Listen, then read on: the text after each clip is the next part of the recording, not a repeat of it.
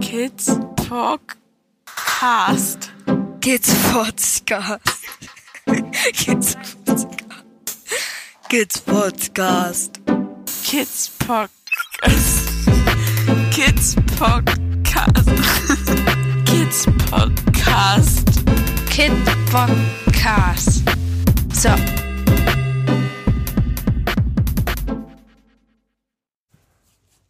Gewalt hat viele Gesichter. Gewalt hat viele Gesichter, arbeitet zum Thema physische und psychische Gewalt. Sich auf die physische Gewalt zu beschränken, ist ein großer Fehler. Ja, sie ist beweisbar, sichtbar an der Oberfläche.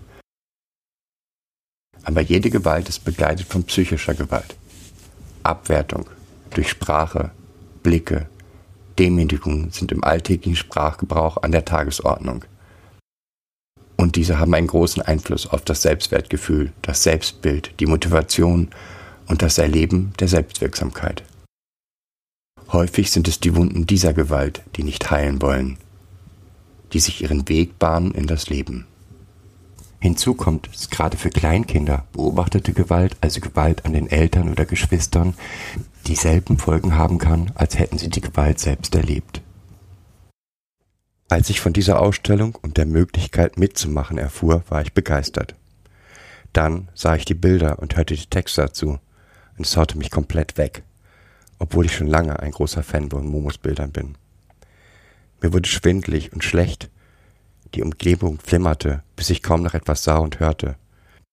Alles Anzeichen dafür, dass es mich furchtbar triggerte. Triggern im eigentlichen Wortsinn. Erinnerungen, Bilder, Gefühle von damals, von den Gewaltsituationen hochholend. Momo und Kids hatten den Nerv getroffen, was letztlich gut war, und doch sah ich mich zunächst außerstande, mich hier zu beteiligen. Lediglich ein Satzfetzen schoss mir durch den Kopf. Stumme Schreie verhallen ungehört. Denn ich habe damals geschrien und tue es heute noch oft genug, nur stumm. Bis heute verliere ich manchmal die Sprache und zwar komplett, weil Reden damals den Tod bedeutet hätte. Und zwar wörtlich, nicht symbolisch. Bis heute verliere ich manchmal die Sprache. Dabei gibt es so vieles, was ich zu sagen hätte, sagen wollte, wie die meisten Betroffenen, und doch bleiben so viele beim Schweigen, aus der Angst von damals, weil die Angst bis heute noch real ist, weil Täter noch leben, aber auch, weil diese Gesellschaft nicht auf uns hören will. Ein Aufschrei, wenn es ein großer Fall in die Medien schafft, und dann setzen Vergessen und Ignoranz wieder ein. Nur für die Betroffenen, die erwachsen geworden sind, die überlebt haben, ändert sich nichts.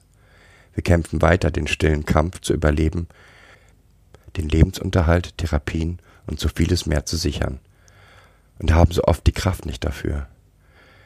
Von daher hoffe ich sehr, dass diese Ausstellung ein paar mehr Augen öffnet. Danke an die beiden, die diese Ausstellung realisiert haben. Danke für eure Arbeit, fürs Zuhören und Hinsehen. Es braucht mehr Menschen wie euch. Viel mehr. Durch Gewalt erhielten die Täter die totale Kontrolle über mich. Dieses Gefühl von völligem Kontrollverlust und Hilflosigkeit trat bei mir sowohl bei physischer wie auch emotionaler Gewalt ein, weshalb ich nicht verstehe, warum Gewalt in welcher Form auch immer nicht als das gesehen wird, was sie für mich ist. Machtmissbrauch mit schwerwiegenden Folgen. Denn sich wie eine Marionette der übermächtigen Täter zu fühlen, hört nicht nach Ende der Übergriffe auf. Die Bewertungen der Täter haben sich eingebrannt, und manchmal schaffe ich es mittlerweile, sie leiser werden zu lassen, aber da sind sie immer. Für viele mag physische Gewalt sichtbar und beweisbar sein, für mich ist sie das nicht. Die sexuelle Gewalt hat bei mir physische Verletzungen verursacht, die heute irreparabel sind. Doch als Kind ist niemandem etwas aufgefallen, und heute würde eine Anzeige im Sand verlaufen, da die Verletzungen keinem der Täter zugeordnet werden können.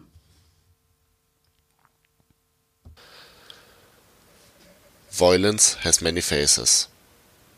Das Bild erinnert mich an meine Mutter. Es ist bedrohlich, laut und macht mir Angst. Dabei zeigt es sie nicht direkt, sondern eher das Gefühl, was ich hatte. Sie hat jeden Tag mit mir und meinem Bruder geschrien. Jeden Tag mussten wir uns anhören, was wir für schlimme Kinder seien, Die schlimmsten aus der Stadt. Monster. Wir seien undankbar, faul, und wegen uns würde es ihr schlecht gehen. Das Bild mit dem offenen Mund, in dem etwas ist, was für mich wie ein Dämon aussieht, beschreibt gut das Böse, was aus ihrem Mund kam. Auch heute noch, als Erwachsener, kann ich es sehr schlecht aushalten, wenn wer lauter wird. Teilweise triggert es mich so enorm, dass ich zu nichts mehr fähig bin.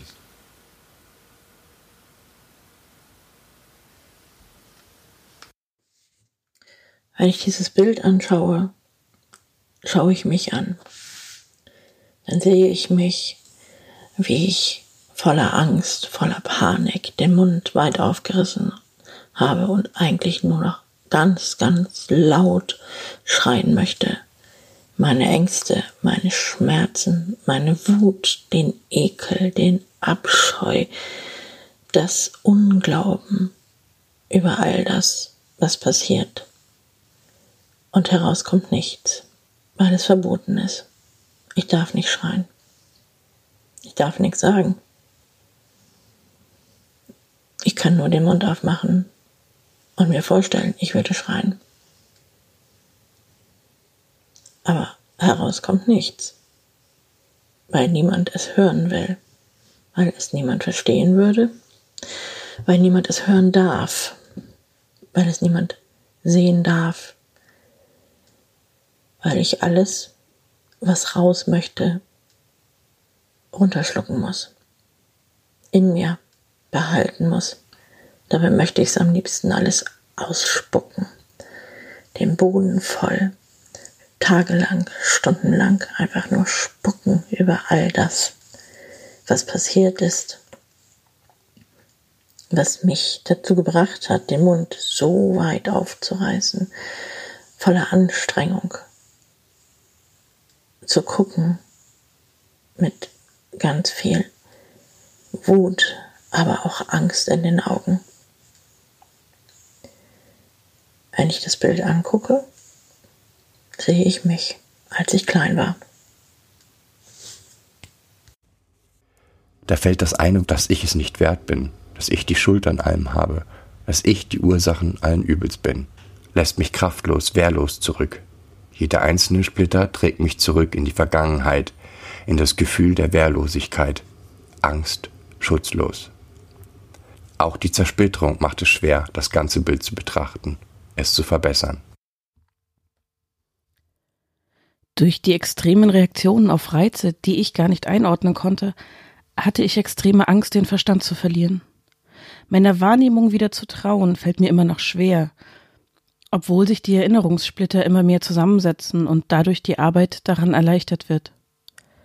Oft fühlt sich der Alltag aber an, wie wenn man über ein Minenfeld geht. Man weiß nie, wann es explodiert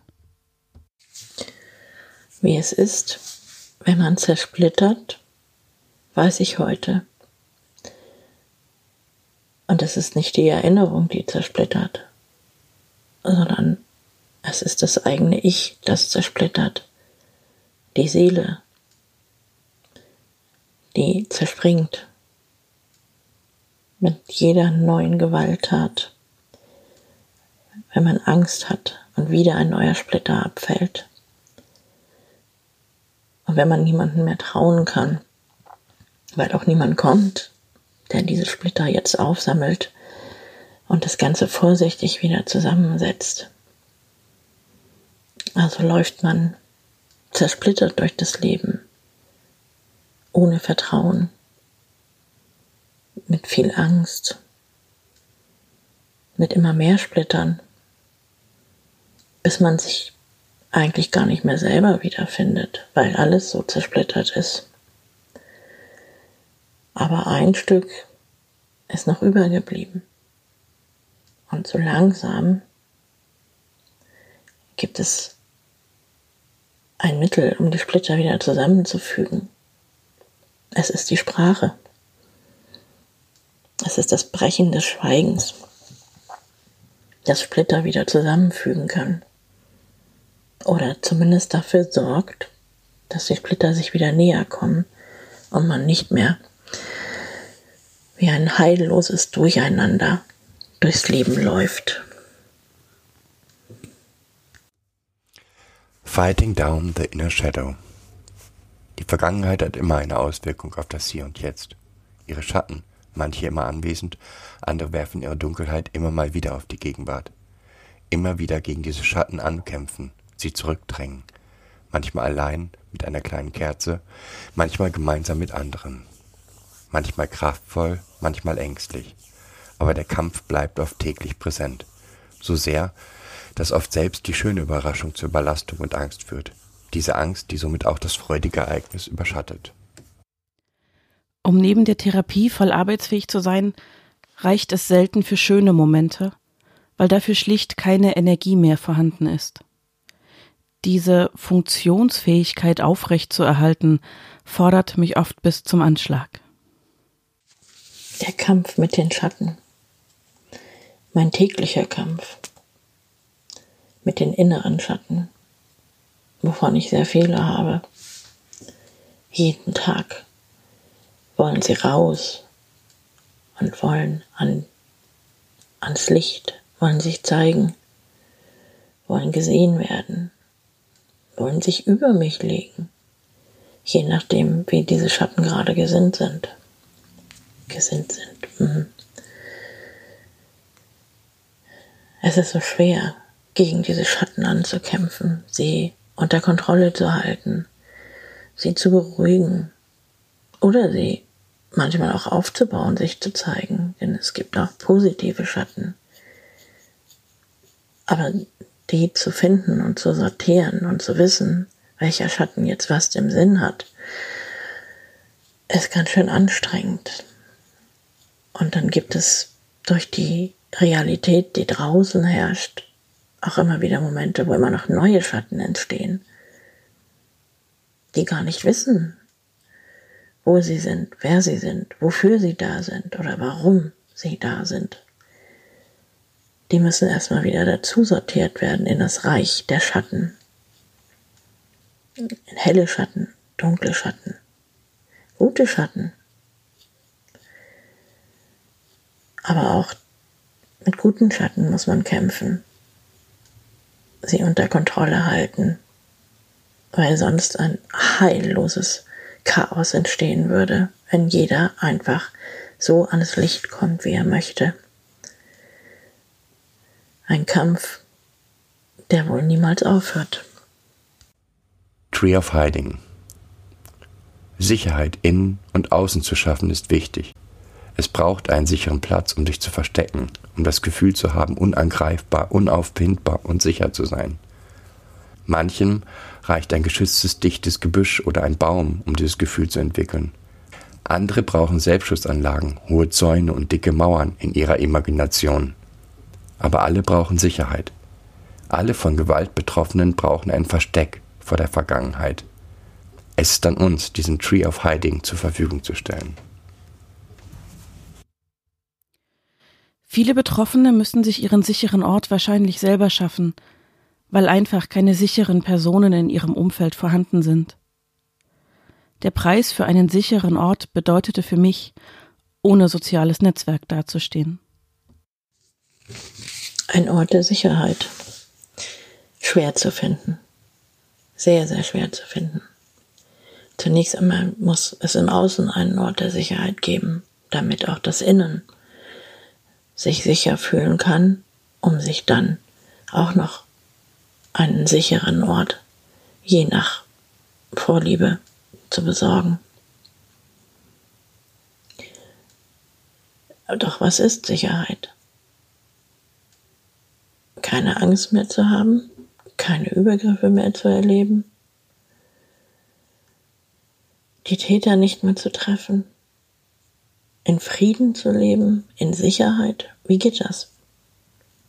Es ist immer alles ständig präsent. Auch wenn im Innern verschiedene Orte für Sicherheit geschaffen wurden. Es gibt eine, sogar eine Intensivstation im abgeschotteten Bereich, wo wirklich alles sicher ist.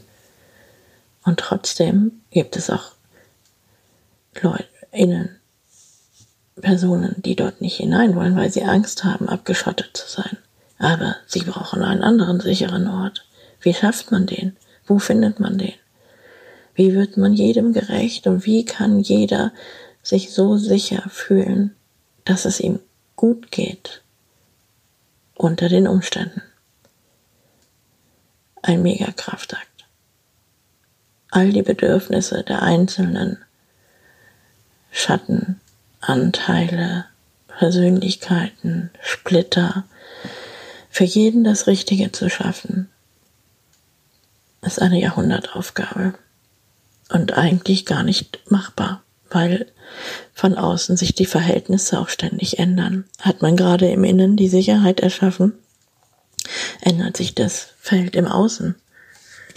Und dann fällt alles wieder in sich zusammen. Man muss wieder neu aufbauen. Es ist irgendwie nicht wirklich zu schaffen.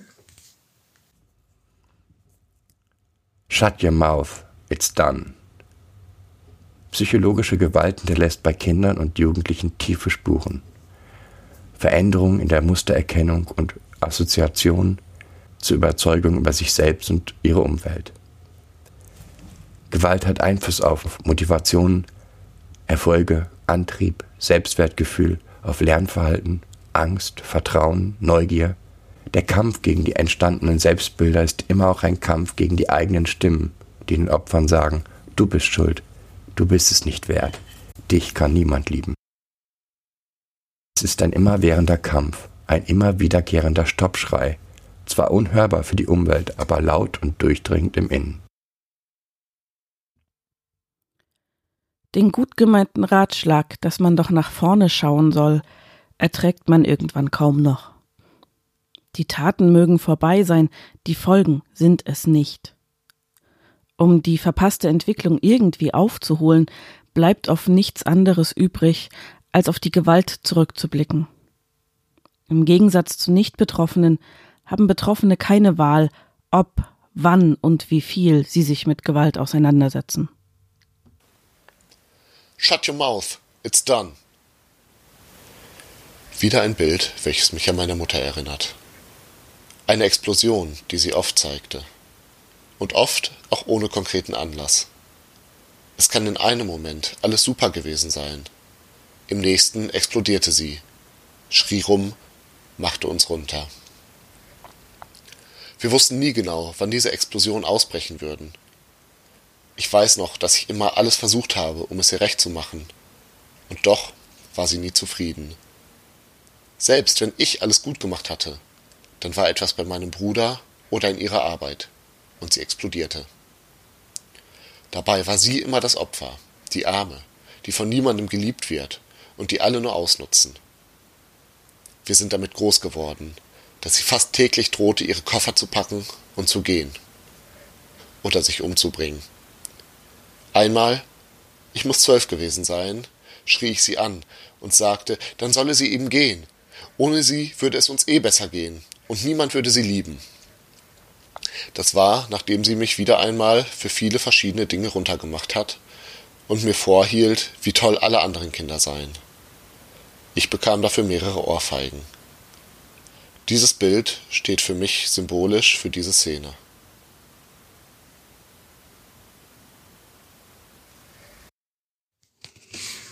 Fassungslos, fassungslos mit offenem Mund schaut man mit einem Auge auf das Chaos vor einem, auf das Durcheinander, auf die Sachen, die da kommen. Und man hofft, dass es nicht passiert. Mit dem anderen Auge blickt man nach innen, auf das, was bereits passiert ist. Und es fühlt sich alles dunkel und grau an. Während draußen alles bunt und vermeintlich lustig ist und man eigentlich sagen möchte, hey, hallo, hier bin ich. Kann mich jemand sehen? Kann mich jemand hören? Könnt ihr das? Kommt wieder nichts aus einem heraus. Der Mund ist zwar offen, aber es kommt nichts, weil nichts kommen darf weil die Angst aus dem Innen die Sprache auch festhält. Die Angst vor Bestrafungen, wenn man etwas gesagt hat. Und draußen ist es doch wieder bunt. Doch der Teil, der mit dem Auge nach vorne schaut, sieht hinter dem Bunten die Gefahr, weil er gelernt hat, dass nichts so ist, wie es scheint, dass hinter all dem Schönen und Bunten doch immer noch irgendetwas wartet, was gefährlich ist. Und so bleibt nur der Blick zwischen den bunten auf das Dunkle, was dahinter liegt. Afraid to be happy.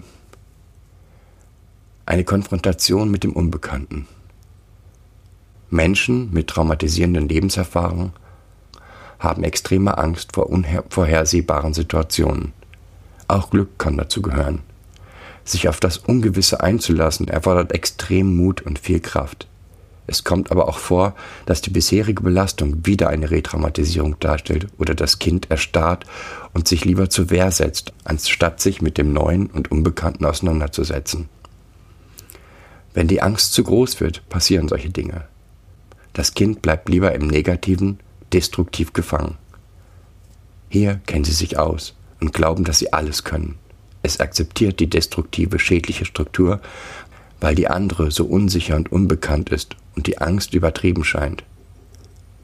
Nur das Kind weiß, welchen Weg es nimmt. Wir können nur den Weg bereiten und schmackhaft machen, Stolpersteine aus dem Weg räumen. Die Erfahrung, dass plötzlich Bedürfnissen begegnet wird, ist für mich oftmals überfordernd. Von der eigentlich schönen Erfahrung bleibt meist nicht viel übrig, weil sie nicht mit meinen eigenen Glaubenssätzen zu vereinen ist. Wenn man gewohnt ist, es nicht wert zu sein, dass sich um Bedürfnisse gekümmert wird, wie soll diese positive Erfahrung dann verarbeitet werden? Die Angst vorm Glücklichsein ist mega präsent. Wenn man das nicht kennt, aus tiefstem Herzen glücklich zu sein, machen einem dahingehende Gefühle wirklich Angst. Wenn man gelernt hat, dass auf kleine Momente des Glücks wieder große Momente des Schmerzens, der Trauer, des Grauens folgen, dann bekommt man einfach nur Angst, wenn irgendetwas danach riechen könnte, dass was glücklich macht. Bedingungslose Liebe kennt man nicht kann man nicht. Also das Glück in der Liebe ist etwas, wofür der Glauben fehlt. Man kann zufrieden sein, aber glücklich gibt es nur in ganz wenigen Momenten, die dann aber so intensiv sind, dass sie wirklich durchgehen. Und es können sich noch so viele um einen herum bemühen und einem versuchen, das Glück zu zeigen und schmackhaft zu machen. Es bleibt immer irgendwo jemand, der leise vor sich hin murmelt und wetten, dass gleich wieder irgendwas kommt, also freut euch bloß nicht zu früh. Also wie soll man da glücklich sein? So richtig, richtig glücklich und unbeschwert. Wie soll das gehen? Wenn du immer irgendwelche Wächter in dir hast, die es dir gleich wieder ausreden. Tja, das mit dem richtig glücklich sein ist schon sehr, sehr schwer.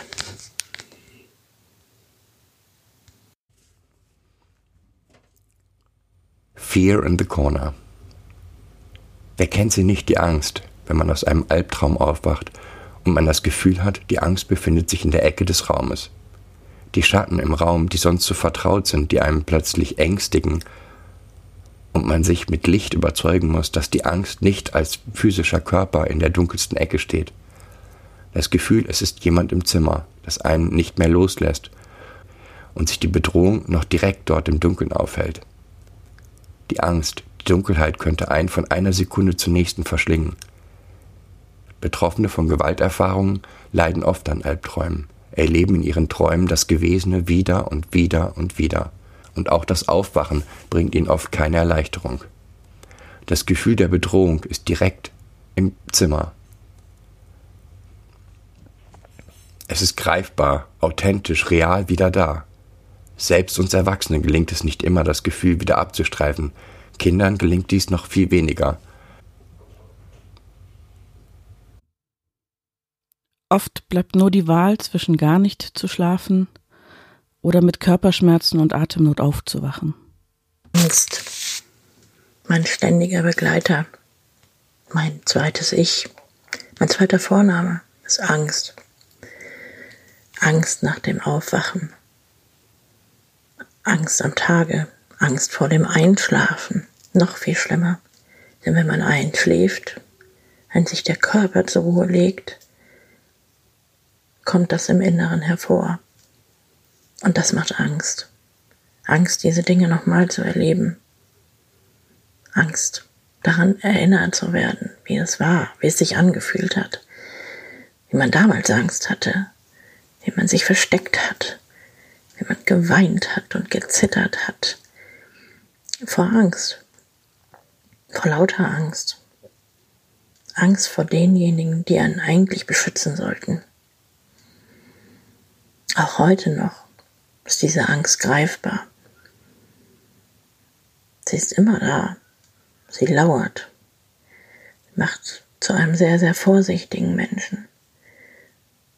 Sorgt dafür, dass man nicht schlafen kann, weil man will nicht einschlafen, damit man nicht aufwacht mit all dem, was man dann wieder gesehen hat, erlebt hat.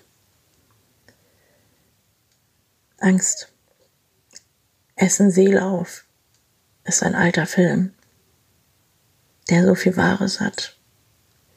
Ich fühle mich manchmal auch aufgefressen von meiner Angst, die zu mir gehört, die ich nicht loswerde, trotz aller guten Versuche, trotz Therapien, trotz tausend toller nett gemeinten Sprüche. Diese Angst wird immer bleiben weil man nicht vertrauen kann. Hurt. Schmerz. Nicht nur der körperliche Schmerz, den zu ertragen so schwer fiel. Schmerzvolle Erinnerungen, weit weg, aber emotional so nah. In Triggersituationen können all diese Erinnerungen plötzlich wieder präsent sein, können real fühlbar den Körper zerreißen. Und alles, was versucht wird, das Gefühl zu betäuben, verschwinden zu lassen, ist letztendlich vergebene Lebensmühe.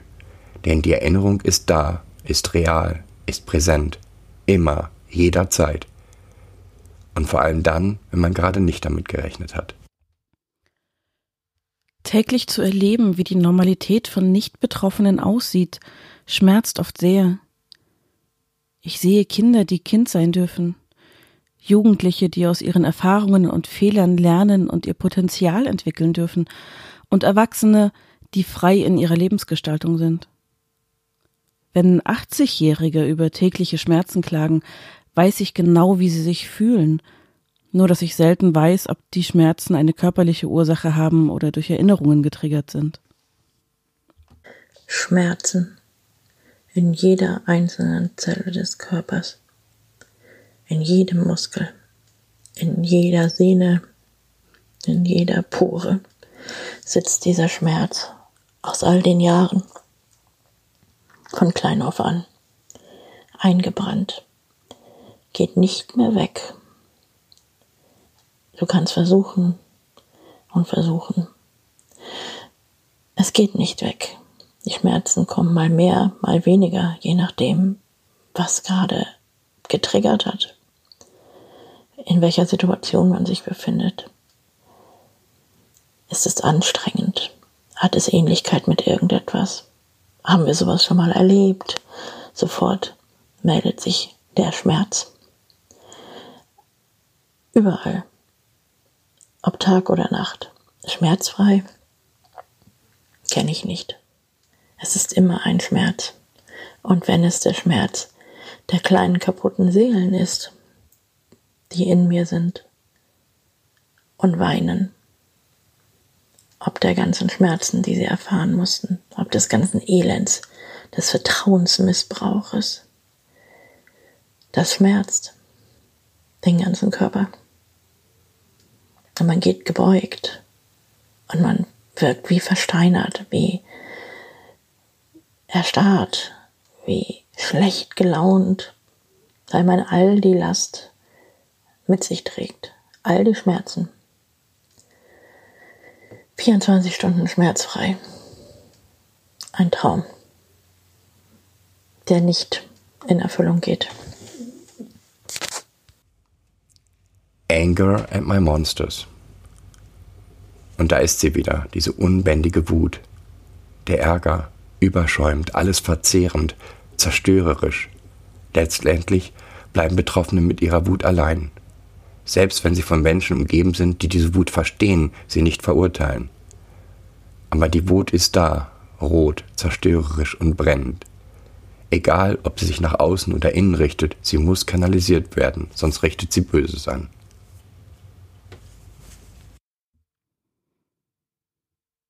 Nichts macht mir größere Angst, als wütend zu werden. Obwohl diese Wut bei mir noch nie nach außen gerichtet war, fürchte ich, die Kontrolle verlieren zu können und vielleicht doch wie die Täter zu werden, die ihre Impulse nie kontrollieren konnten. Wut, die Wut in mir ist so immens groß, so unbeschreiblich groß. Fast schon Hass, an einigen Stellen sogar Hass, ja, diese Wut, die daraus entstanden ist, dass man mich so alleine gelassen hat, dass man mir diese Schmerzen zugefügt hat, dass man mir nicht geholfen hat, dass man mich verlassen hat und dann so getan hat, als wenn das alles normal wäre und ich solle mich doch nicht so anstellen. Diese Wut, weil ich wusste, dass es falsch ist und man mir nicht geglaubt hat, als ich es angemerkt habe. Die Wut darüber ist das, was mich lange, lange Zeit am Leben gehalten hat. Und ich bin froh, dass sie noch in mir ist. Dass sie mir die Kraft gibt, zu kämpfen. Zu kämpfen und rauszugehen und zu zeigen, was passiert ist und dass sich was ändern muss, dass das aufhören muss.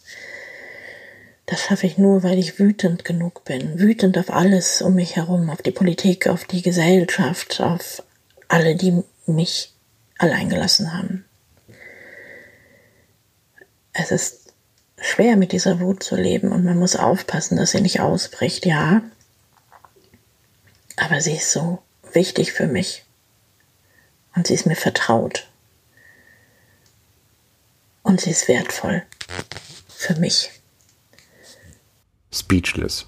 Familiengeheimnisse wie Gewalt jeglicher Form, insbesondere sexueller Natur, oder Alkoholmissbrauch durch die Eltern können oft nicht preisgegeben werden. Sie stehen unter dem Bann des Schweigens. Je jünger die Kinder sind, desto mehr leiden sie unter diesen Geheimnissen. Für sie ist dieses Leben normal. Sie haben keine Vergleiche. Sie fühlen, dass etwas nicht richtig ist, fühlen, dass sie schweigen müssen. Auch als Erwachsene schämen sie sich, wenn sie das Geheimnis aussprechen und mit schwerwiegenden Konsequenzen rechnen.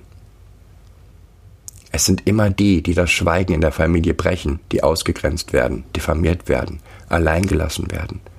Selbst dann, wenn alle Familienmitglieder sehen, dass es das Geheimnis ist, das der Gemeinschaft schadet und nicht der Überbringer der schlechten Nachricht. Wir können und müssen diese Menschen mit offenen Armen aufnehmen, denn sie sind es letztlich, die häufig das Schweigen von Generationen durchbrechen. Sie sind es, die unsere Gesellschaft besser machen. Als Kind einer ständig überlasteten Mutter lernte ich schnell pflegeleicht zu sein. Man versucht dauernd nicht der Tropfen zu sein, der das Fass zum Überlaufen bringt, geschweige denn einen Tsunami zu verursachen, indem man die sexuellen Übergriffe in der Familie anspricht. Selbst heute fühlt sich die Scham darüber zu sprechen oft unüberwindbar an. Vor allem vor Festtagen landet das Thema oft bei der Herkunftsfamilie. Da hat man wieder die Wahl, sich pflegeleicht eine gesunde Familie zu erfinden oder die versteinerten Blicke auszuhalten, wenn man zugibt, dass man den Kontakt abgebrochen hat, die gut gemeinten Ratschläge inklusive. Ich bin nicht der Meinung, dass die Tatsache, dass ich Inzest erlebt habe, zu Kaffee und Kuchen gehört, nur damit die Leute es verstehen oder ich mir nicht die Das wird schon wieder Parolen anhören muss. Speechless. Dieses Bild zeigt mich, wie ich mich fühle, wenn alles zu viel ist oder ich getriggert wurde.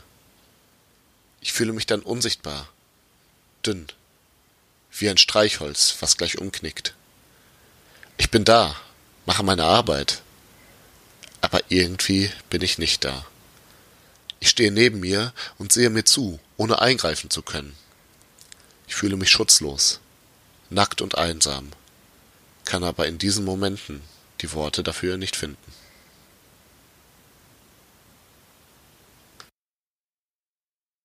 Sprachlos. Sprachlos kann man auch sein, obwohl man sehr viel redet. Es kommt halt darauf an, was man sagt. Sprachlos hat nicht das gemacht, was ich erlebt habe. Schon sehr früh hat es mir die Sprache geraubt, die Worte, weil man gar nicht wusste, wie man das ausdrücken soll. Und es hat einen Teil von mir sprachlos gemacht. Und es wurde diesem Teil auferlegt oder diesen Teilen auferlegt zu schweigen.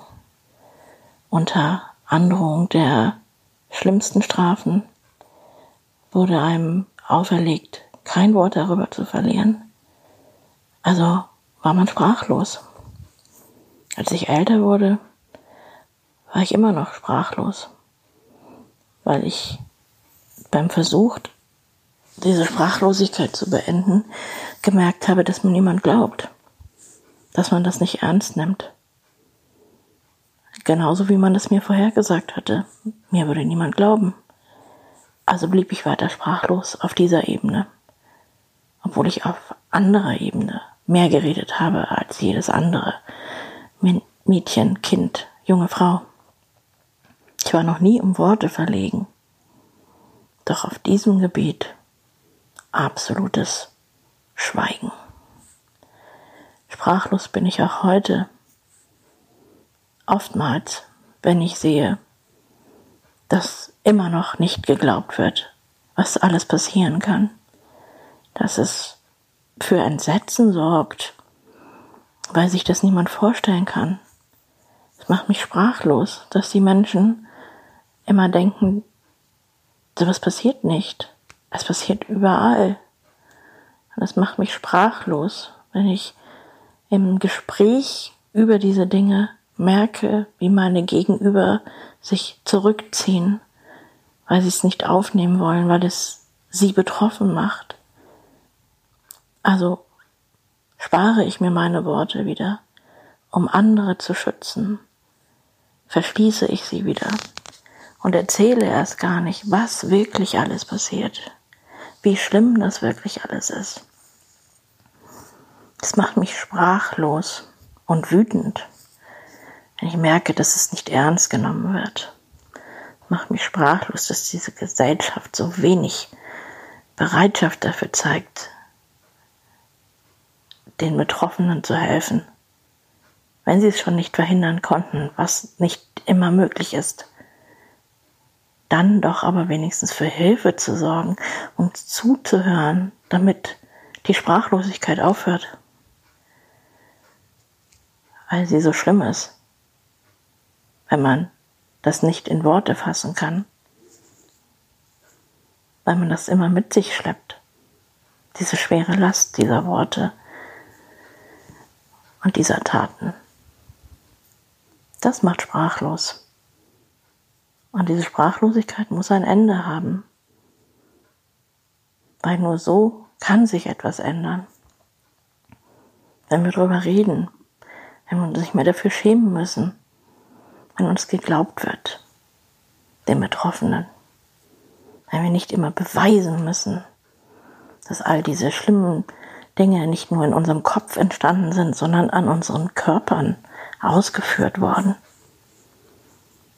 Die Sprachlosigkeit weniger wird, wird auch das Entsetzen irgendwann weniger und das Begreifen wird mehr und das Verständnis.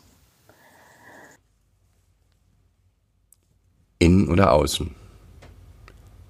Betroffene nach Gewalterfahrung ziehen sich teilweise in sich zurück. Sie dissoziieren und verlieren zum Teil den Kontakt zum Außen.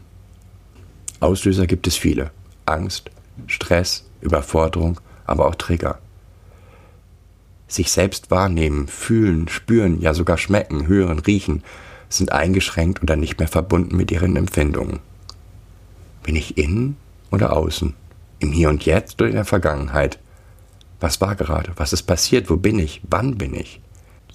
Das sind keine bewussten Entscheidungen, sondern Überlebensstrategien. Und diese Strategien, die das Überleben sicher machen, machen es den Betroffenen häufig schwer, im Hier und Jetzt zu agieren. Diese Strategie sorgt nicht selten für Beschämung und Ausgrenzung, denn von außen betrachtet wirken sie schüchtern, vergesslich, träumend. Die plötzlichen Wechsel zwischen hier und jetzt und früher machen soziale Kontakte unglaublich schwer. Oft wirke ich abwesend, aber nicht, weil mich mein Gegenüber nicht interessiert, sondern weil ich irgendwie dafür sorgen muss, dass ich nicht mit Erinnerungen überschwemmt werde. Ich weiß, dass dieses häufige Umschauen auf offener Straße für den Gesprächspartner unangenehm ist, aber für mich ist es die einzige Möglichkeit, in Menschenmassen überhaupt stehen zu bleiben.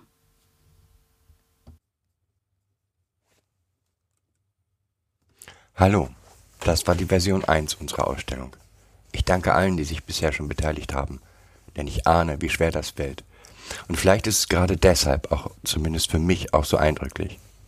Weitere Stimmen sind in der Beaufnahme. Andere Betroffene haben mir die Teilnahme zugesagt und ich warte gespannt auf ihre Beiträge.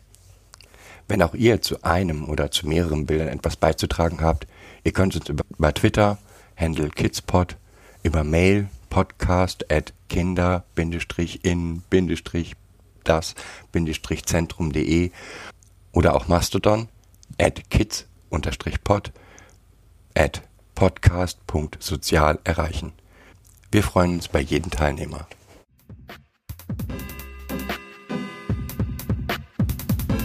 Das war eine weitere Folge Kids Podcast. Danke fürs Zuhören.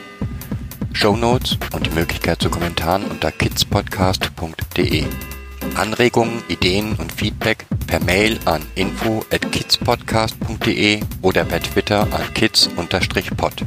Wenn euch diese Episode gefallen hat, empfehlt sie weiter oder gebt Bewertungen in iTunes oder anderen Podcast-Portalen ab.